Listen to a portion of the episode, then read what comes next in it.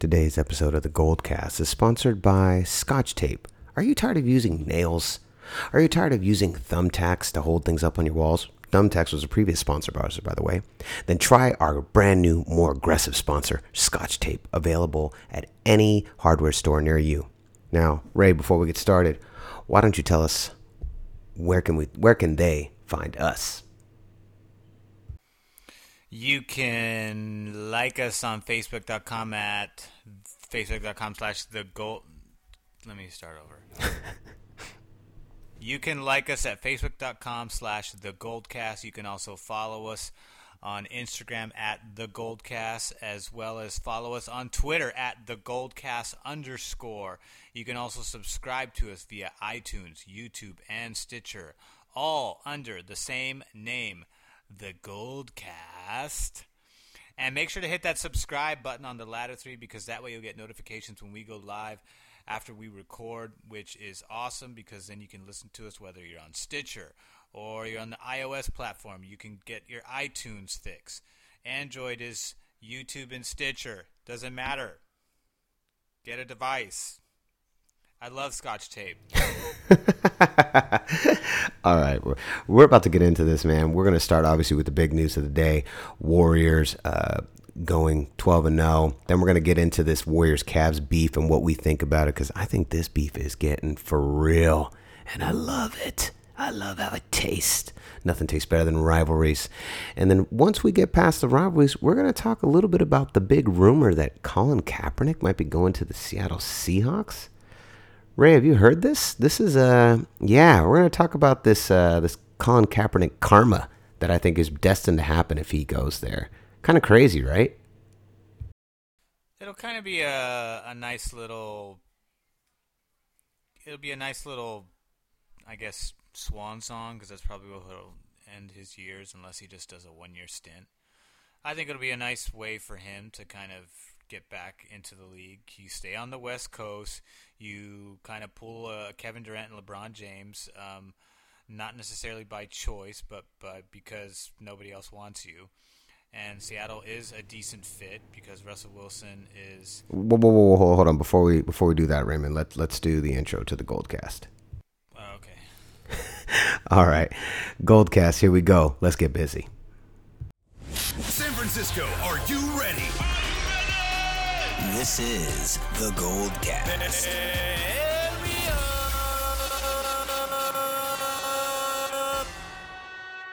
In a not too distant future. That should be our intro. All right, here we go. Boom! Welcome to another edition of the Goldcast. We are the voice of the Bay. I'm your host, Rudy Solis III, and with me is my brother, my co-host, Raymond Solis the First, baby. Baby? Bay Area. All right, so let's get into this, man. Let's start with the biggest story of the day. Warriors, Spurs, Western Conference Finals. It is over and done.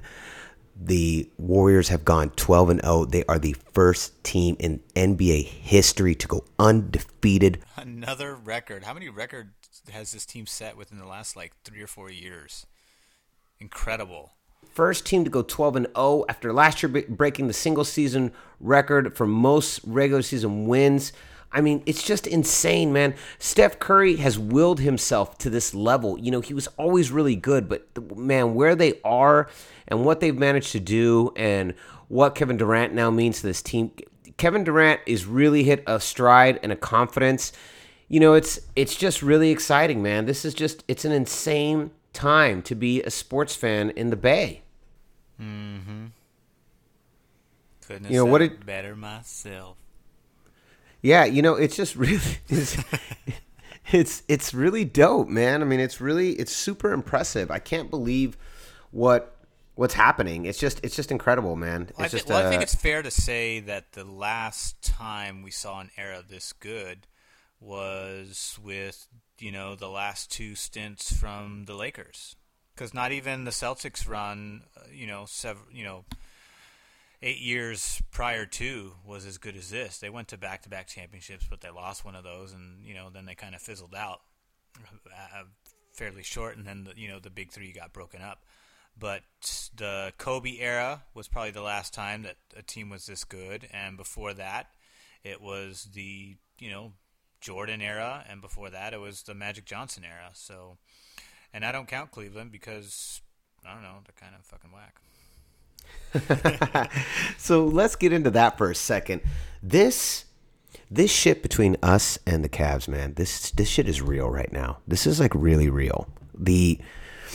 Okay, so I was at the bar the other day and I was working, and this dude was in there and he was watching, and it was game 2 against Cavs and Celtics, right?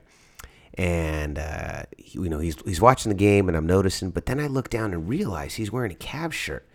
And I said, "Oh, you're a Cavs fan, huh?" And me and him are cool. Like, this dude's name is Chris. Like, we're talking the whole time. He's a nice guy, cool dude. And he goes, "Yeah. Why? You a Cavs fan too?" I said, "No, man. I'm from San Francisco."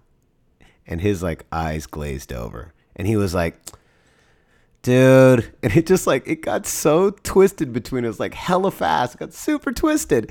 Guy was like, he's like, "Dude," he goes, "Man," he goes, "You guys," he goes, "I know you guys think you're so dope, man." He goes, "But I'm telling you straight, bro." He goes, "Kevin Durant does not make your team that much better." I said, "Yeah, he does. Oh, quite a bit. Oh my God. Are you serious?" I said, "Well, you know, if you want to get, actually if you want historically significant, how much better?" Yeah, we exactly. I said this to him. I said, "Well, man, if you want to get honest, bro," I go, "I think this is one of the weakest teams LeBron James has ever gone into the post with. You guys have no defense. Let me ask you a question." This is what I asked the guy. So I said, "Let me ask you a question, LeBron James." I go, What is your team going to honestly do? I'm just asking honestly. You know, not trying to be a dick. I'm just asking honestly. What are you guys going to do defensively to stop the four-headed monster of the Warriors?" And you know what this dude told me? What did he say? This guy said, "I don't think defense is really going to matter that much in the next round." Okay. And then he said, yeah, and then he said, "I believe the Cavs are going to beat you in 6 games. He goes, "And I don't think defense is going to really matter much at all." Oh, so it's just going to be an all-star game where it's just offense against offense. Yeah, that's exactly what it's going to be. Yeah, good thinking, good thinking. Did you tell him to go get his fucking shine box after that?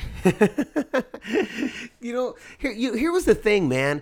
I was like, this shit is so real between us. I told my buddy who also lives in LA, who's a diehard Dodgers fan. I was like, "You know, if LeBron James was playing the Dodgers, I would root for the Dodgers right now." That like ignorant ass Cavalier bullshit. Oh God, it drives me crazy. I would too. I'd root for the Cubs. I'd root for Seattle. I'd root for Tom Brady. Although God, that'd be a pretty hard toss-up, but. Well, actually, I took that Tom Brady one back. Maybe I wouldn't. Maybe I'd root for LeBron. Somebody throw to that tight end quick. This is really real, man. Just depending on where we are in the year, depending on where we are in the season, you know, that will determine kind of where we're at. And right now, for me, LeBron James, my hatred for this team is at an all-time apex. And it's because we all know where this is headed. And I'll tell you what, I just watched a team without Isaiah Thomas come back from down 21 points and put up a defensive stopping on a team that I was just told by Cavs fans that defense isn't going to matter by. And they just got stopped. Gassed. He looked gassed. He looked lethargic at times. He looked unmotivated, and he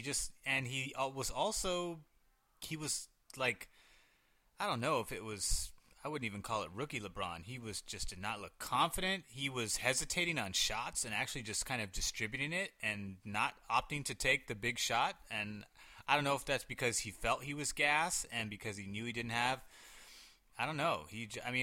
Obviously he's good enough that, you know, the odds are he's probably going to bounce back pretty strongly in the next game, but I was very surprised at his lackluster performance. I mean, if he has a typical LeBron game, they win that game by at least double figures. So you know, he only had, I think he finished the game with 10 points. He's been averaging like close to, I think 30 plus. He was scoreless in the fourth quarter. Yeah, and I think part of it was defense, because the Celtics played great defense. This was a team that is coached by a guy who's really big on defense, the same way Steve Kerr is and Greg Popovich is.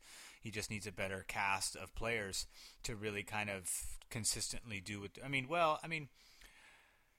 He needs a couple more stars to really get over the hump. But they did end up, you know, banging out the number one seed in the East, which is that's something that's commendable for sure.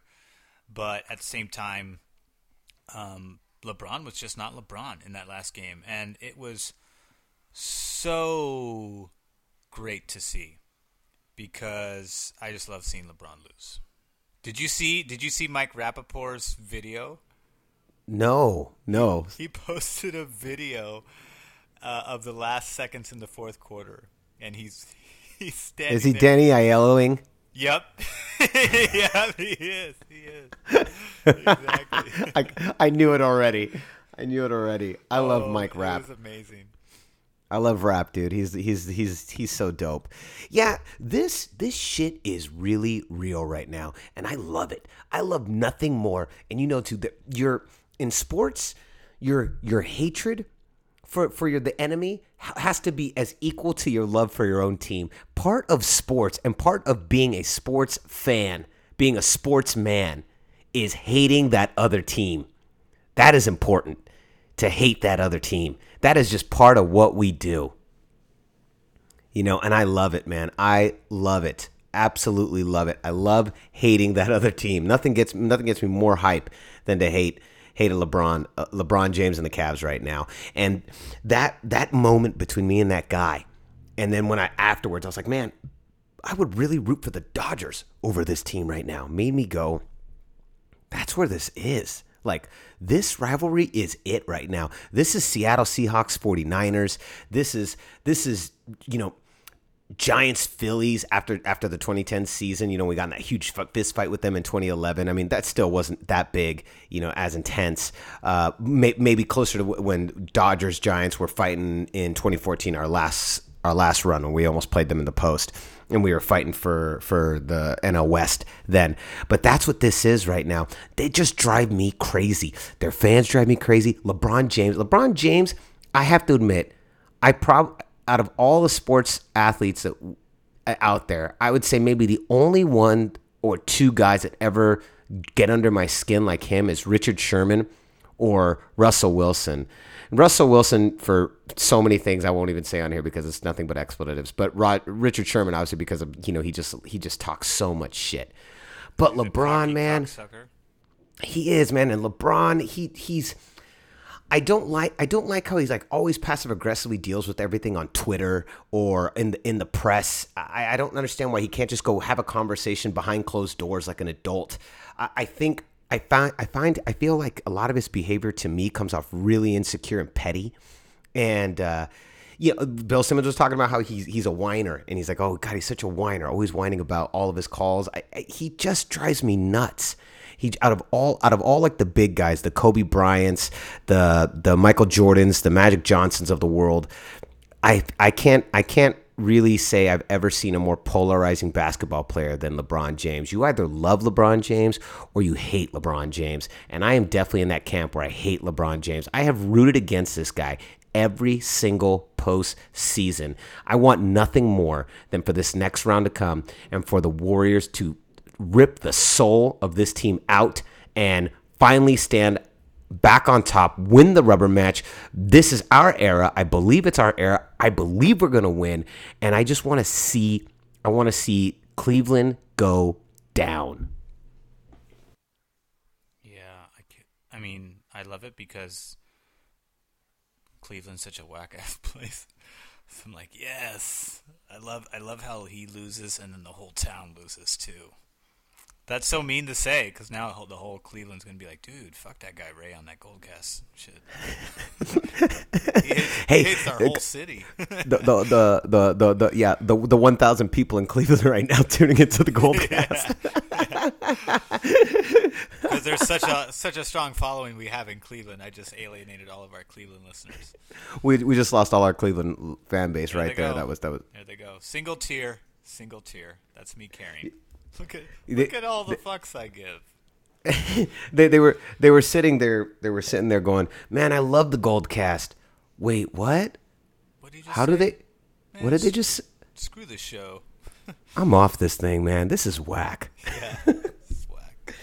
We apologize to all of our Cleveland Cavalier fans that have just been so intensely supporting us for the last several years, and we've now lost you all. Yep. Yeah. And in fact, let me clarify by saying no, we don't apologize. We don't. To the one guy who's from Cleveland listening to us right now, we don't apologize. You can turn it off right now. We're not offended. Give me your thoughts on the final game against San Antonio. Hey, let's talk about this for a second. But before that, sorry. Hey, give me your final thoughts. Hold on. Let me cut you off, Ray. I want to say this. How classy are those Spurs fans, man? They were chanting, "Go Spurs, go," with 30 seconds left, standing ovation, cheering, repeating Manu's name. This team just got swept. If that was any other city, man, if that was Houston, if that was, I saw them do this in Miami. Remember when Miami just walked out of game four when they got swept by San Antonio? They didn't even stick around. They were just like, we're out. You know, oh, where's the bandwagon going? Let's hop on there and get out of here. And San Antonio stood up. They gave a standing ovation. They were cheering, "Go Spurs, go," in the face of all that defeat. How many other cities would do that? I'd say New York wouldn't do it. Boston depends. It really depends. Boston would do that. It just depends. You know what I mean? Like if it's what they think is going to be the last game, their fans would sit there and root for them. You know, I don't know. We haven't really been tested like that. I don't know if Golden State would, but just the fact that San Antonio, I put it up. If you go onto the Goldcast Instagram page, I put up this little post about Manu, and I was just so blown away by the fact that this team, they gave a standing O, and they were cheering "Go Spurs, go" with the timer counting down. And it being very obvious that this team was about to lose pretty badly, you know, by double digits. Just the fact that fan base stood by their team, that to me, I love that. And you know what? I hope our city always shows that kind of support. We know, you know, we show that kind of support on the Goldcast. This is the voice of the Bay. We are fandom. We are the completely biased opinion. That is what you listen for. That's what you want to hear. That's what we're about. And when I saw that, that was champion to me. What did you think?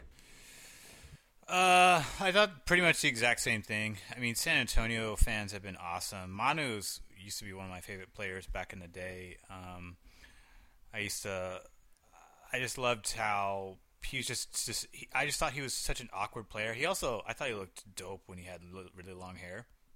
I don't know. I always liked that look. Like Steve Nash had that look. Dirk Nowitzki had that long hair look. Coincidentally, all Caucasian dudes. But Manu, he had this really awkward style of play where everything was really off balance. It looked like he was always about to fall, but somehow, some way, he got the pass off or he got the layup. You know, whether it was the right hand or the left hand, he's made tons of big 3-point shots throughout the day, and he humbly took a step down to come off the bench when Pop asked him to do so, didn't even whine or bitch about it, you know. And that same attitude is obviously prevalent in the Warriors team because they come from they're coached by a guy who preaches the Pop philosophy, albeit a little bit more refined and different with this cast of characters, but very, very much still in principle the Popovich way. And I thought it was terrific. I mean, you talk about fans that are just, you know, enjoying the game for what it is, sending their team on a swan song, knowing that they didn't have a fighting chance, but they were going to come out and give it their best regardless. Nothing but respect for San Antonio, man. You know, my good friend Brett, he lives out in San Antonio now.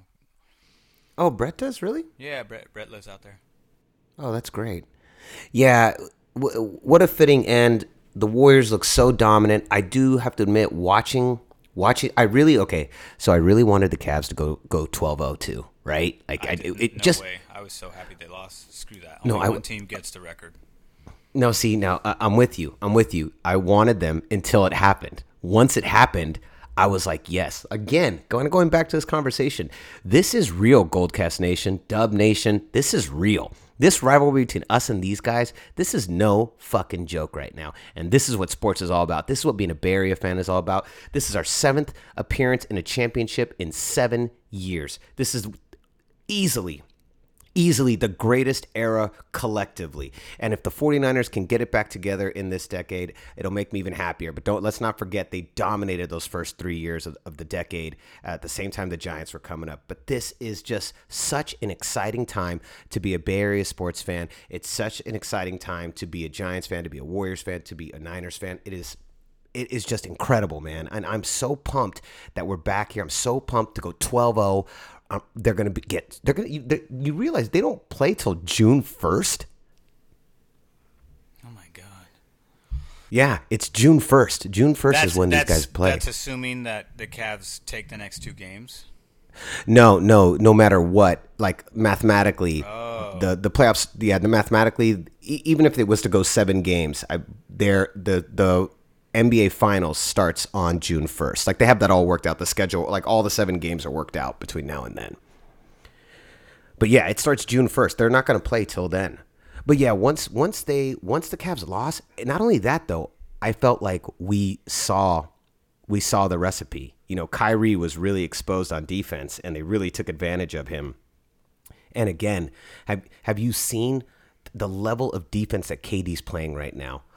On top of Clay's shot was really off today, but his defense was still super solid. And Draymond, we all know Draymond wants another crack at LeBron. Clay's been so bad, shitty almost the entire playoffs, with the exception of maybe like 2 games. But at the same time, defensively, he's been just as consistent as he typically is offensively, and he shut down Patty Mills the entire time. I think this game was the only game that Patty Mills managed to crack double digits with 14 points, but still. Klay is an underrated defender. To me, he's the number 3 defender in the league. It goes Leonard, Green, and then probably Klay would go next, in my opinion. I'm sure people can come up with some good, arguments against that. But if you just watch Klay, the way he shoots, everything about his style of play is very, very textbook.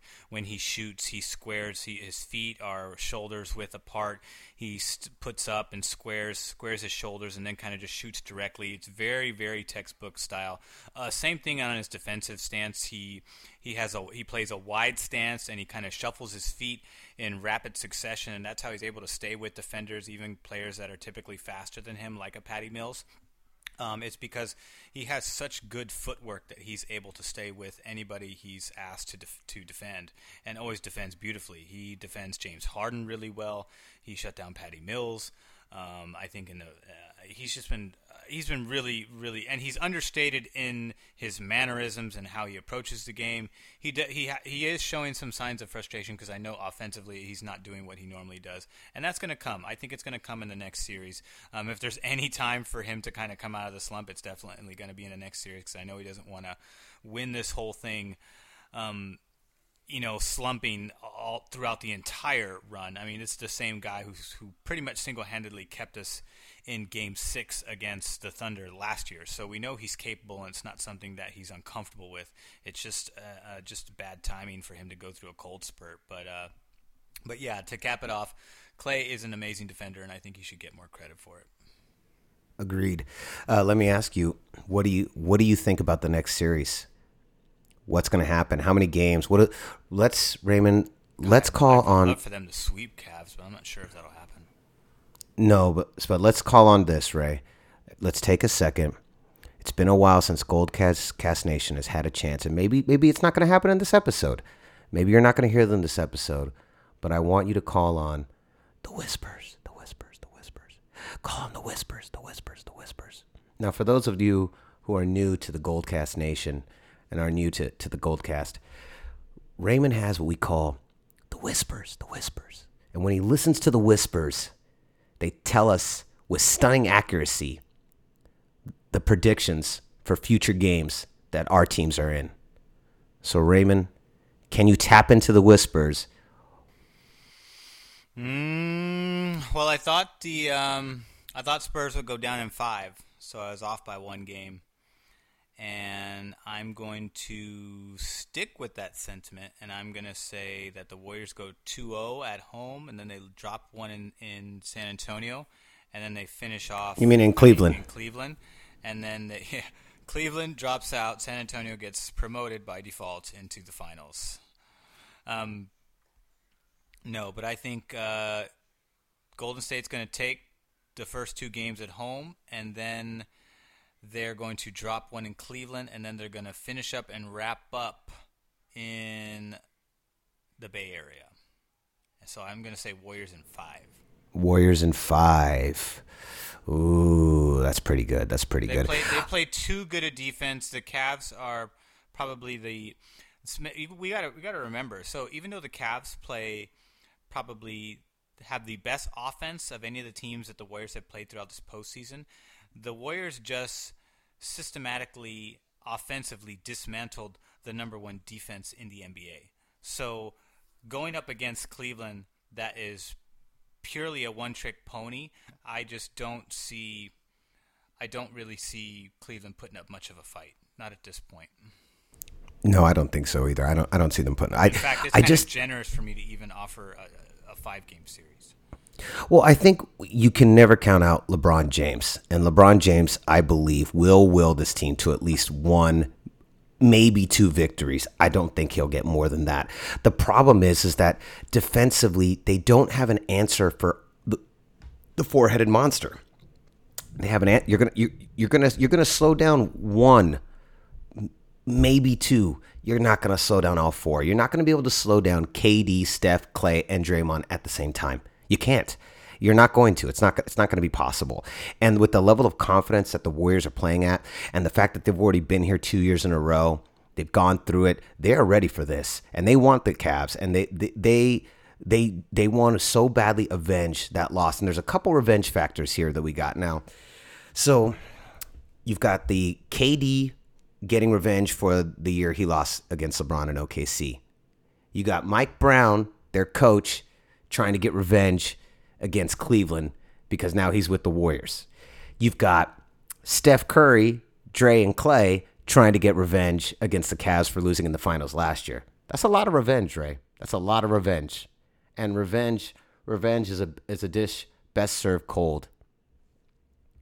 So I definitely think that there's a lot of ample opportunity here. Now let's talk about something else. So last year was the year of the improbable comeback. You have Warriors, Cavs come back from 3-1 deficit to win. Cubs come back from 3-1 deficit to win. Patriots, even though it was happened this year, it was still part of last year's season. Patriots come back from largest deficit of all time to win. Donald Trump loses the popular vote, gets the presidency. The Oscars, you have God. What's it called? La La Land. La La Land. Moonlight comes back from losing the Best Picture to the juggernaut La La Land. So it was the year of the improbable comeback. Now, this year might be the year of revenge. You have Clemson avenging their loss to Alabama last year, and now you have this next opportunity for the Warriors to avenge the loss from the year before. Now, all we need is for the Indians to come back and beat the Cubs in the World Series, and then you've pretty much got it down. And if Atlanta takes the Pats out, then we're good. So hopefully this year is the year of the revenge win. Last year was the improbable comeback. This year, it's got to be all about the revenge win. It certainly looks that way. I'm not surprised that the Cleveland Cavaliers slipped up. I mean, I didn't expect Celtics to win at this point, minus, considering how they started the playoffs and losing Isaiah Thomas early in the early going. But I am happy they were at least able to pull out one. I'd be very shocked if they pulled out another. However, I just think that at this point, this is, you know, the Warriors are on a one-way wrecking train, and I don't really see Cleveland putting up much of a fight. And, you know, that guy you talked to in the bar, he's right. The defense isn't going to make a difference because only the Warriors are really going to be exhibiting that prowess of basketball that is needed in order to secure a championship. I agree 100%. That we have way too many defensive weapons. They do not know how to, like, that's the thing. So they'll slow us down, but they're not going to stop us, but we're going to be able to stop them. So what happens when we start? I don't even think they're going to slow them down. Well, and here's the thing: what happens when we start taking away their offensive weapons? What is their response when they can't stop our offensive weapons? What's the response? How do you win that game? If you can't stop the Warriors, but the Warriors are stopping you, how do you win? You don't. You don't, because the first team plays great defense. Kevin Durant is having a career year in blocks. He's clearly stepped up his defensive game because that's part of the Warriors' formula, and he knows that and clearly brought that to the table when that was, you know, expected of him. So you have a defender in your big man, your forward, who can play center or forward. You have Draymond Green, who can also play center and who's clearly the defensive champion on that team, if not the NBA. You have Klay Thompson, who's the understated but highly consistent and textbook defender. Curry is, you know, doesn't necessarily light up the defensive stat sheets, but, you know, he always gets several steals in the game. You know, that's typically what comes with a point guard in the defensive realm. You know, they usually get a lot of steals. That's always been the case. Steve Nash did that quite a bit. Allen Iverson led the league in steals when he was at the top of his game. And that's always kind of what you expect to get out of the best point guards defensively is they're going to get lots of steals, which Curry does. And, you know, Zaza Pachulia, obviously the center, who can obviously defend the rim, who's good at rebounding. Everybody can defend. And then you have the second unit that comes in that can do the exact same thing, whether it's David West, who can defend as center. And, you know, has a great mid-range shot from the elbow jumper that he does so well from the free throw line. Then you have McGee, who's an amazing second unit defender, who's got the most athleticism out of all the centers on the entire team. Not only offensively does he have amazing length to drop it down with the alley-oops they give him, but he's got terrific blocking ability, and he's been terrific the entire postseason. So I expect that to continue. And then you have Andre Iguodala, the veteran former All-Star who's been the defensive leader of the second unit for the last few years, ever since Kerr asked him to come off the bench because he thought he was better suited in that role versus in the starting lineup. You just don't get a break with this team. It's more so whether it's defensively or offensively because they're so deep in their starting four, the four All-Stars that Kerr or I guess Mike Brown can really kind of mix and match the rotation so well. And he's just kind of feeding off of Steve Kerr. I mean, you can hear the way he talks. He said this is still Kerr's team. They talk several times a day when they're at practice, and Kerr's obviously attending practices now. But he's at the game. He was on the road with them. Yeah, he's on the road. But he's not like on the sideline. He's like watching. No, he's not suiting whatever. Up. But you know, the rotations that you can mix with all the players I just named. It's just you don't get a break.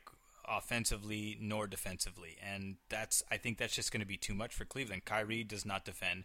I think Tristan Thompson's a good defender. He's great, a terrific rebounder. He's got great length. He's very good at that. LeBron, I think, is going to LeBron, although I wouldn't be surprised if he had a couple games where he had a performance like he did against the Celtics, because I think the Warriors is just they're too powerful now, even for him. LeBron cannot beat four All-Stars.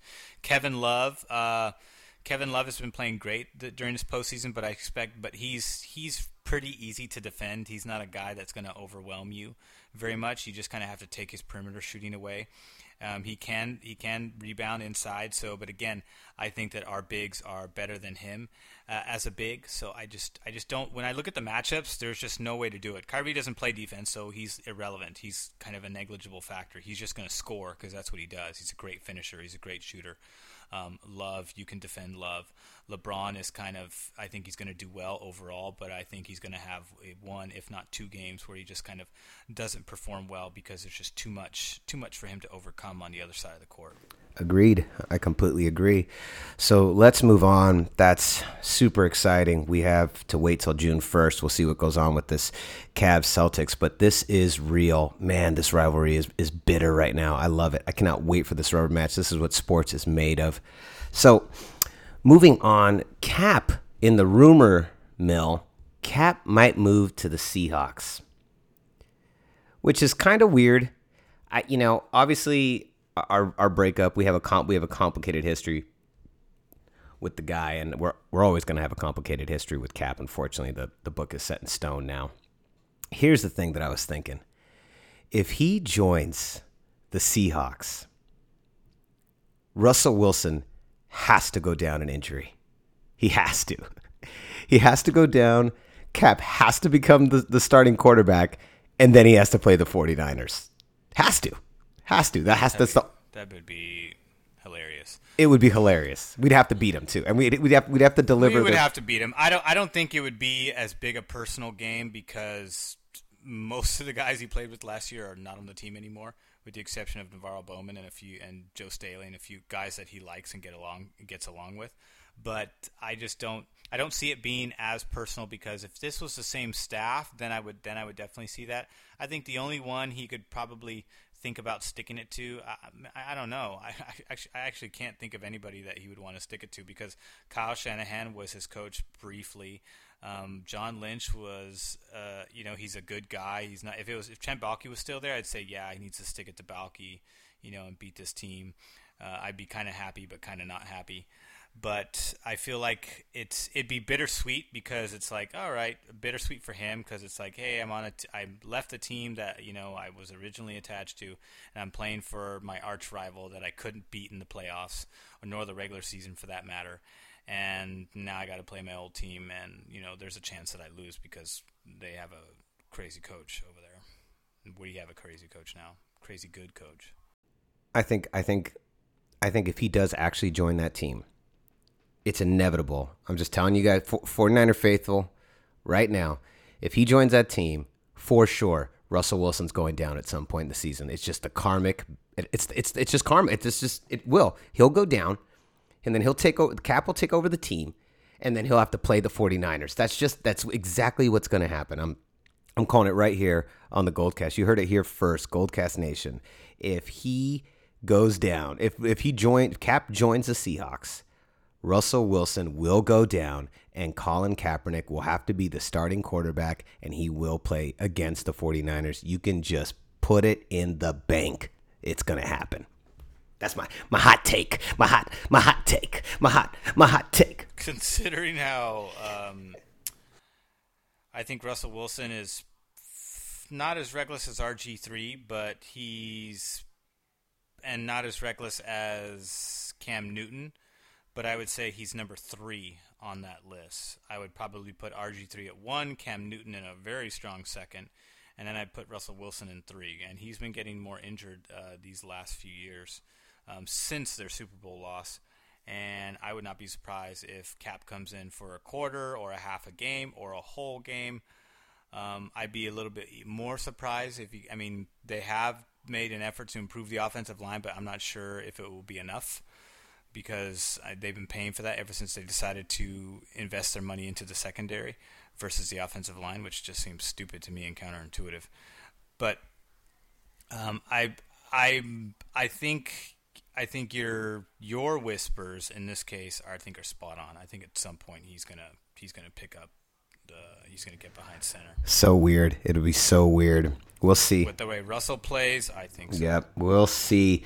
So, Goldcast Nation, don't forget, send us your thoughts on Instagram, YouTube, Facebook, whatever platform you like to talk to us in. Send us your thoughts and tell us what you think. Do you think, A, Is LeBron's Cavaliers, is this our greatest rival at the moment? Do you agree? Or, you know, like if LeBron versus the Dodgers, who are you going to root for? Who are you going to root for? I always like to throw these little polls on YouTube, but let us know in the comments. Tell us what you think. You guys are very good about being vocal. Shoot us a message. Is the Cavs, is this our current greatest rival right now?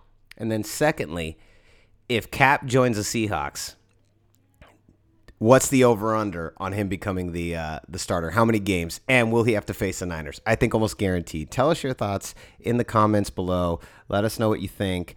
And we will talk. We'll talk about this very soon again. Raymond, now before we leave, where can they find you? You can find me on Twitter at RaySolis or Instagram at RaySolis1. Boom. And you can find me at Rudy Solis 3RD, Rudy Solis 3RD. Don't forget to check out our Instagram page. We're really pushing that one. We've got a lot of good stuff up there. Check out our Instagram at thegoldcast.com. I mean, Instagram.com at thegoldcast. All right. So concludes another edition of the Goldcast. We are the voice of the Bay. I'm your host, Rudy Solis III, and with me is my brother, my co-host, Raymond Solis I, baby, Bay Area. Bay Area. Boom! We'll see you next time. Same Goldcast time, same Goldcast channel. Dubs! This is the Goldcast.